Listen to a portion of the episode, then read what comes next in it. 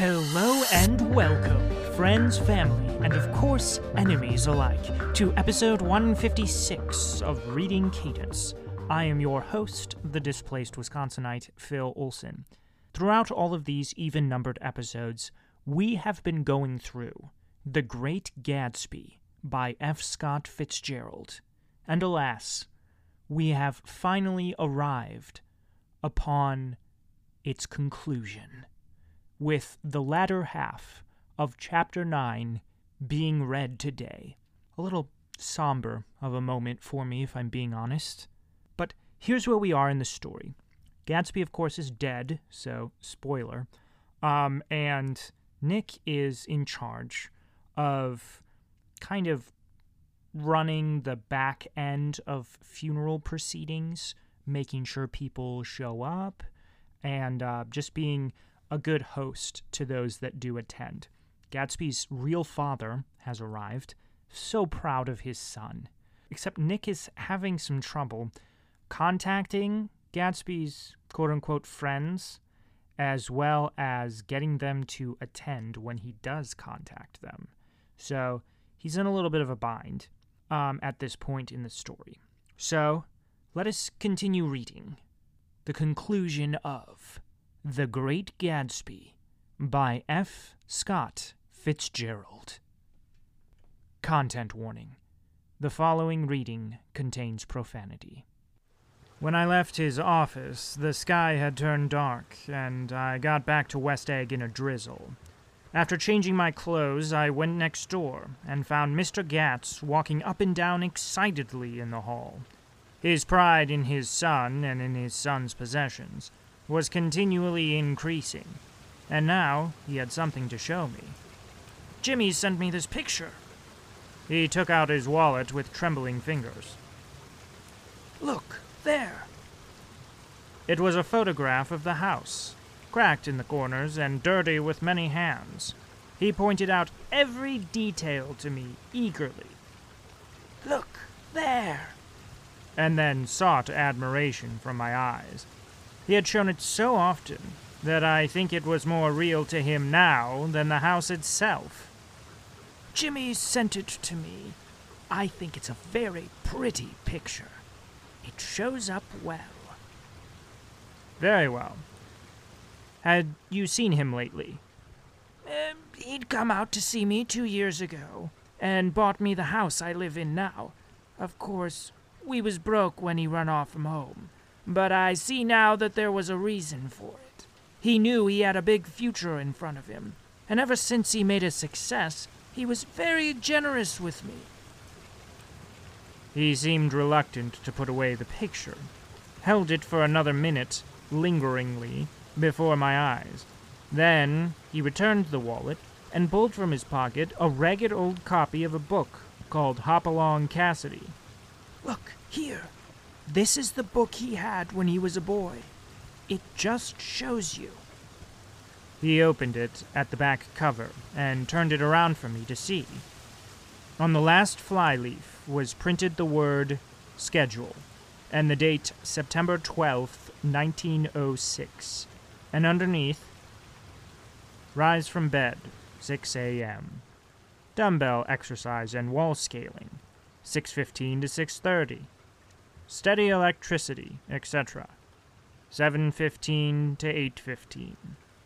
Work, 8:30 to 4:30 p.m. Baseball and sports, 4:30 to 5. Practice elocution, poise, and how to attain it, 5 to 6. Study needed inventions, 7 to 9. General resolves. No wasting time at shafters or a name indecipherable. No more smoking or chewing. Bathe every other day. Read one improving book or magazine per week. Save $5, crossed out, $3 per week. Be better to parents. I came across this book by accident, said the old man. It just shows you, don't it?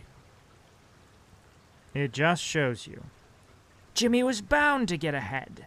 He always had some resolves like this or something. Do you know what he's got about improving his mind? He was always great for that. he told me I ate like a hog once, and I beat him for it. He was reluctant to close the book, reading each item aloud and then looking eagerly at me. I think he rather expected me to copy down the list for my own use. A little before three, the Lutheran minister arrived from Flushing, and I began to look involuntarily out the windows for other cars. So did Gatsby's father. And as the time passed and the servants came in and stood waiting in the hall, his eyes began to blink anxiously, and he spoke of the rain in a worried, uncertain way. The minister glanced several times at his watch, so I took him aside and asked him to wait for a half an hour. But it wasn't any use. Nobody came. About five o'clock, our procession of three cars reached the cemetery and stopped in a thick drizzle beside the gate. First, a motor hearse, horribly black and wet. Then, Mr. Gatz and the minister and me in the limousine. And a little later, four or five servants and the postman from West Egg in Gatsby's station wagon, all wet to the skin. As we started through the gate into the cemetery, I heard a car stop, and then the sound of someone splashing after us over the soggy ground. I looked around. It was the man with owl dyed glasses whom I'd found marveling over Gatsby's books in the library one night three months before. I'd never seen him since then. I don't know how he knew about the funeral, or even his name. The rain poured down his thick glasses, and he took them off and wiped them to see the protecting canvas unrolled from Gatsby's grave. I tried to think about Gatsby then for a moment, but he was already too far away, and I could only remember, without resentment, that Daisy hadn't sent a message or a flower.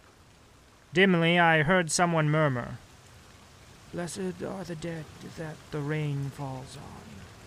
And then the owl eyed man said, Amen to that, in a brave voice. We straggled down quickly through the rain to the cars. Owl Eyes spoke to me by the gate. I couldn't get to the house, he remarked. Neither could anybody else. Go on, he started. Why, my God! They used to go there by the hundreds! He took off his glasses and wiped them again, outside and in.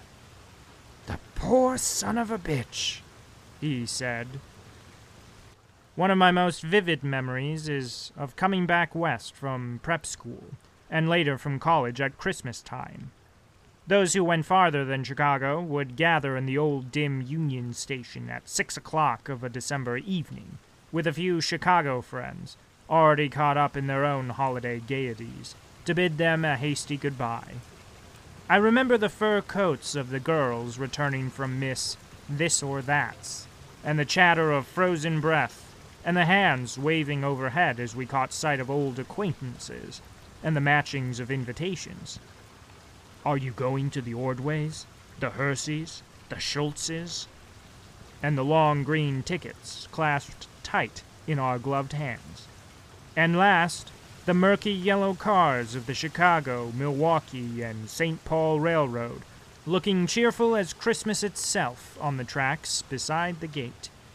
When we pulled out into the winter night, and the real snow, our snow, began to stretch out beside us and twinkle against the windows, and the dim lights of small Wisconsin stations moved by, a sharp wild brace came suddenly into the air we drew in deep breaths of it as we walked back from dinner through the cold vestibules, unutterably aware of our identity with this country, for one strange hour, before we melted indistinguishably into it again.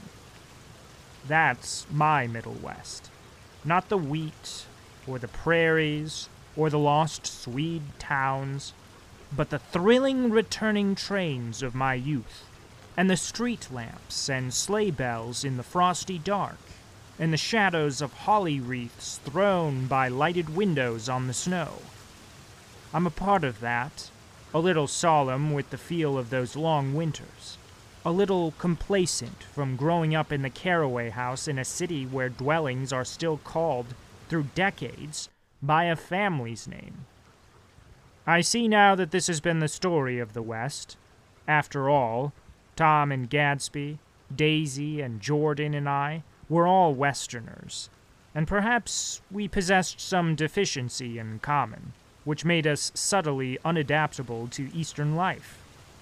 Even when the East excited me most, even when I was most keenly aware of its superiority to the bored, sprawling, swollen towns beyond the Ohio, with their indeterminable inquisitions, which spared only the children and the very old.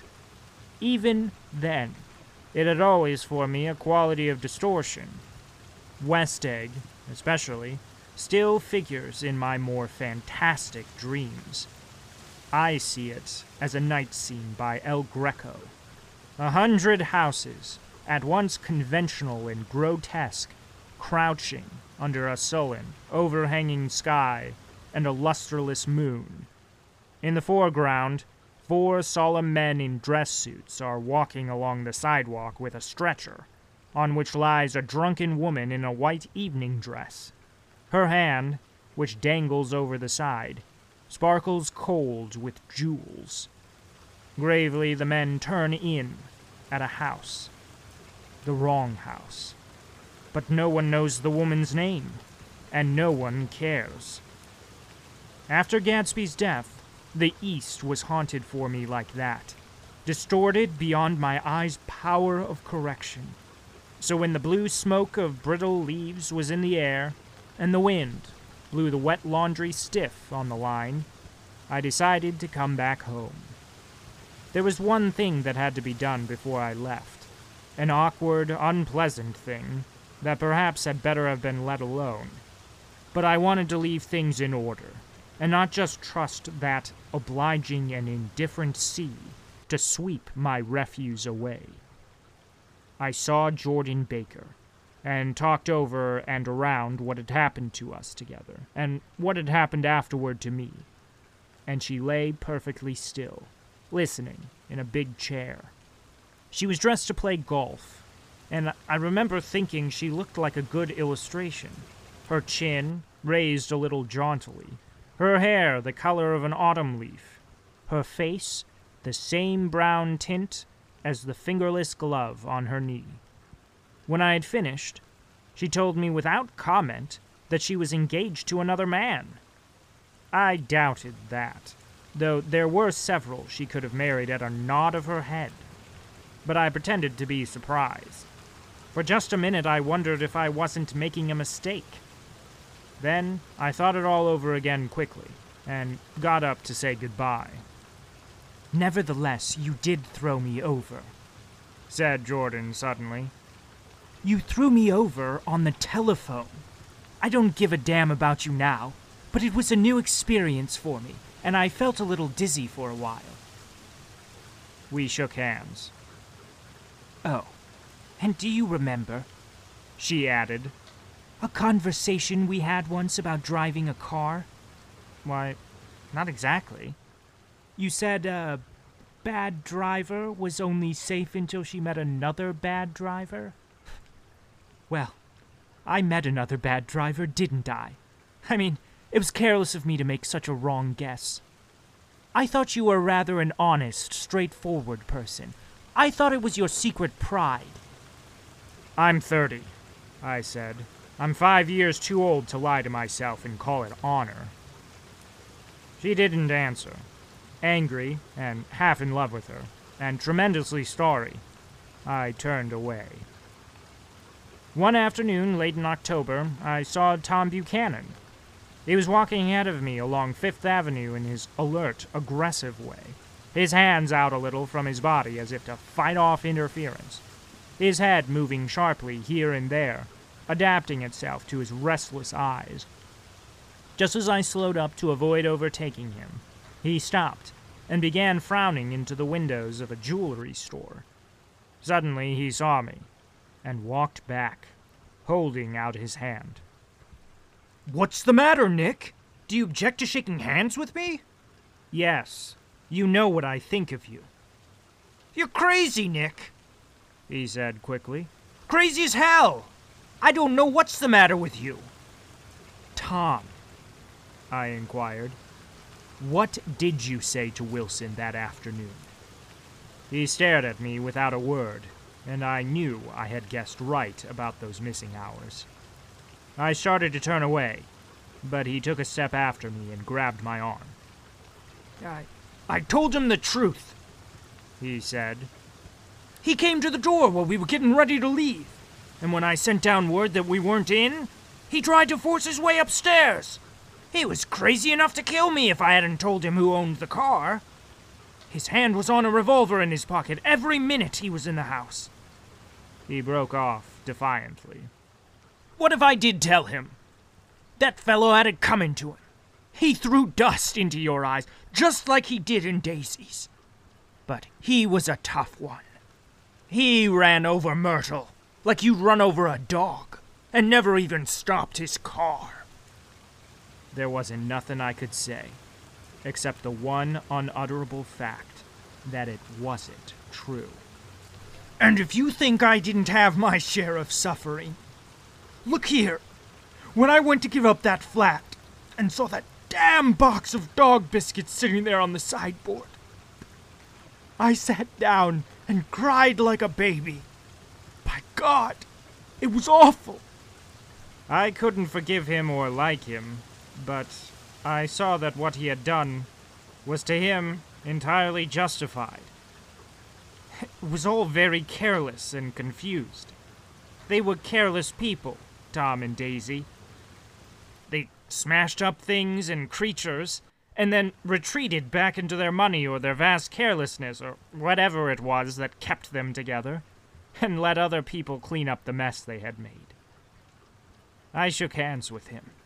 It seemed silly not to, for I felt suddenly as though I were talking to a child. Then he went into the jewelry store to buy a pearl necklace, or perhaps only a pair of cuff buttons, rid of my provincial squeamishness forever. Gatsby's house was still empty when I left. The grass on his lawn had grown as long as mine, one of the taxi drivers in the village never took a fare past the entrance gate without stopping for a minute and pointing inside. Perhaps it was he who drove Daisy and Gatsby over to East Egg the night of the accident, and perhaps he had made a story about it all his own. I didn't want to hear it, and I avoided him when I got off the train. I spent my Saturday nights in New York because those gleaming, dazzling parties of his were with me so vividly that I could still hear the music and the laughter, faint and incessant from his garden, and the cars going up and down his drive. One night, I did hear a material car there, and saw its lights stop at his front steps. But I didn't investigate. Probably it was some final guest who had been away at the ends of the earth and didn't know that the party was over. On the last night, with my trunk packed and my car sold to the grocer, I went over and looked at that huge, incoherent failure of a house once more. On the white steps, an obscene word, scrawled by some boy with a piece of brick, stood out clearly in the moonlight, and I erased it, drawing my shoe raspingly along the stone. Then I wandered down to the beach and sprawled out on the sand.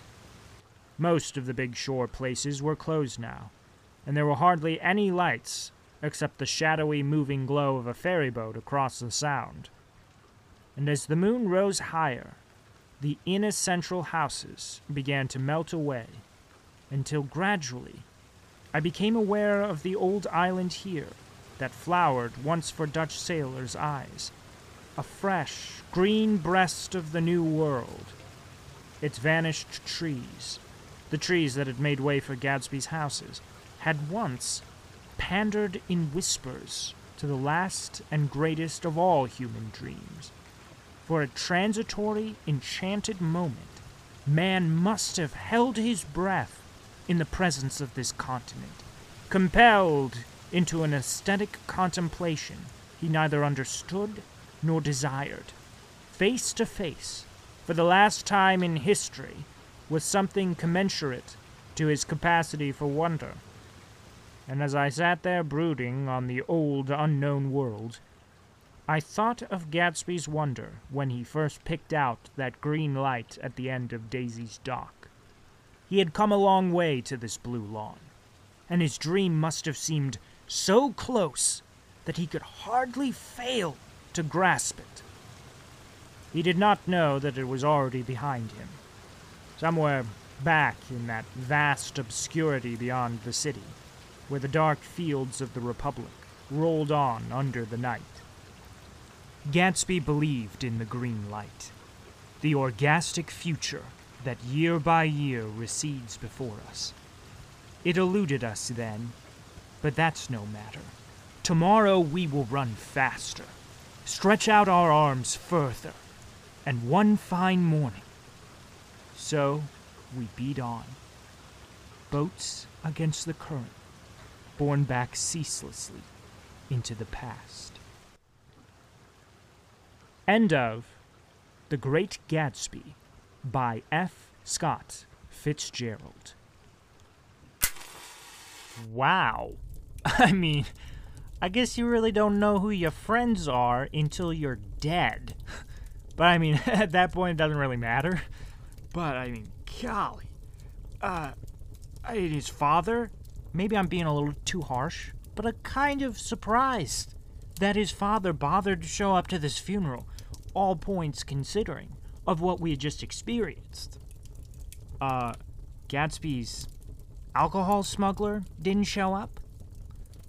Gatsby's friends that he hosted dozens of parties for gave them free alcohol. You think it'd be associated with positive memories, and there'd be some drunkard that would show up to the funeral and be like, Oh, yes, Gatsby was a great fellow. He provided so many good memories for me. You know? And, like, had a good time. No, no, nobody like that. Everybody abandoned him. What is very curious is we've got a man who shows up in one other chapter, in chapter two, who a man Nick affectionately refers to as Owl Eyes. Nick doesn't even bother to ask him what his real name is, even at the funeral. He just continues to refer to him as Owl Eyes.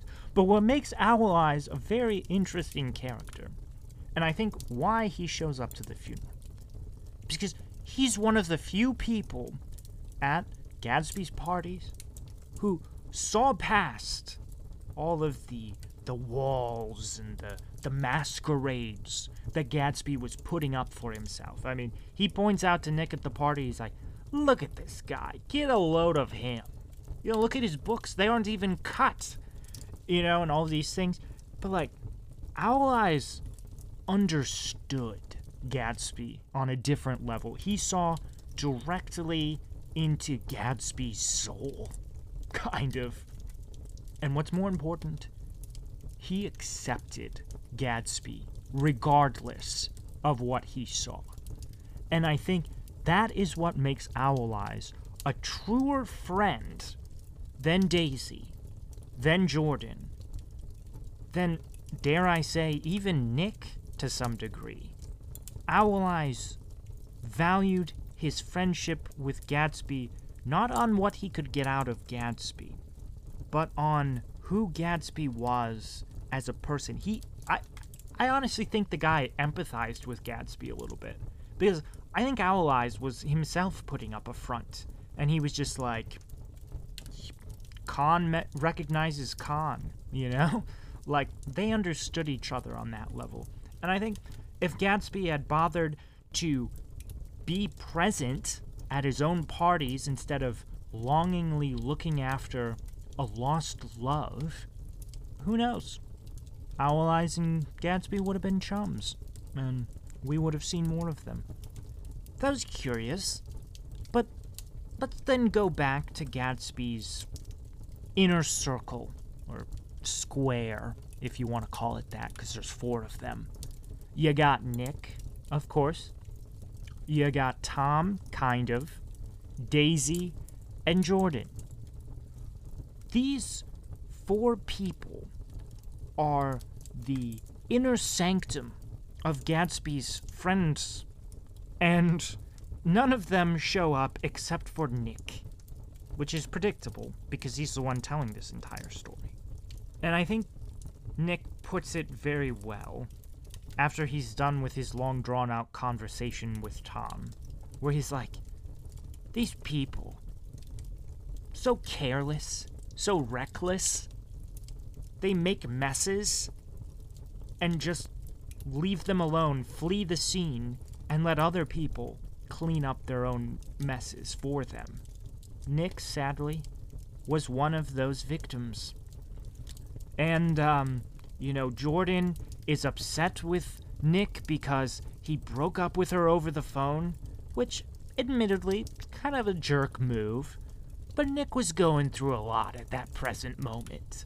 He didn't really have the the right mindset in that time. Gatsby had just died, and he was just kind of like, I I don't know what I'm doing with this lady. I just need to break it off right now. And so she's like, "Oh, you you made yourself out to be say that you were a man of honor and dignity." and Nick's just like, "Lady, I'm 5 years too old to be saying stuff like that." That was immature 25 year old Nick that would have said something like that. But I'm 30. I got nothing to lose here. And uh, I just love his frankness in that moment. Um, but she could have attended the funeral. She clearly had a past with Gatsby, as we heard in different stories between um, that happened between her and Nick. And so she could have attended and just been off at a distance away from Nick. I don't know. Maybe that could have worked.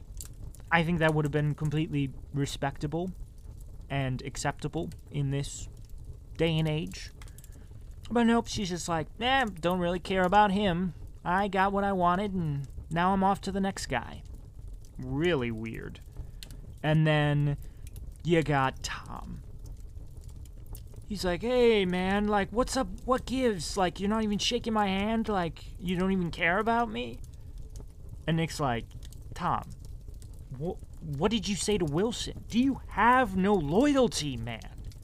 And Tom's like, oh, well, he, he was coming at me with a gun, and, and I was protecting me and my family, and, you know, what was I supposed to say? You know, Gatsby fooled you. He pulled the wool over your eyes, too. He ran over Myrtle. Plowed her through with no remorse. And, you know, you're just like, wow, Tom. Wow. But then you're just like, we know the snake behind Tom's lies. It was Daisy in the flesh. She probably told him on the night of Myrtle's murder that it was Gatsby who was behind the wheel of the car, and that's how they all bonded with one another. But I'm not going to go on that tirade about Daisy, because we all know how much of a snake she truly was. Very materialistic, didn't really care for Gatsby in the end, was just using him for her own devices. And so, yeah, that's all I'm going to say on Daisy. So I've covered everybody in this this square of friends. None of them. I haven't really cared, except for Nick. So, in conclusion, I mean, really, this was, if anything, a cautionary tale, right? About where your priorities and values should lie when attempting to pursue the American dream. It is unattainable. We should not be living in the past. We should be living in the present, where we are. Take a look at your friends, at the family you currently have. Don't look to the past. You can learn from your past, but you can't live in it. And I think what Gatsby tells us through this this tale, and I think I think why Nick chose to weave this tale for us is to remind us what makes Gatsby so great. He's a he's a shining emblem, a, a blazing example of somebody who had it. He had the wealth. He had the notoriety. But he was never happy. And he never could be happy. He was ignoring the people that were present in his life. Owl Eyes and him could have been pals. Okay? He and Nick could have gone off on their seaplane expeditions and journeys. Gatsby probably could have found somebody at one of his parties or taken the time to invest in a more permanent, lasting relationship. Daisy's married, dude. She made her choice. Her priorities are clear. Okay, I'm not going to get on her again. I think this was a fitting conclusion. Um, we have done it. We've actually completed a book. I think this is the first book that I've read cover to cover and finished. I mean, on this podcast, that is. So, weird milestone on a podcast entitled Reading Cadence. And so, um, I don't know. I feel like there needs to be a celebration or something for that. Episode 156.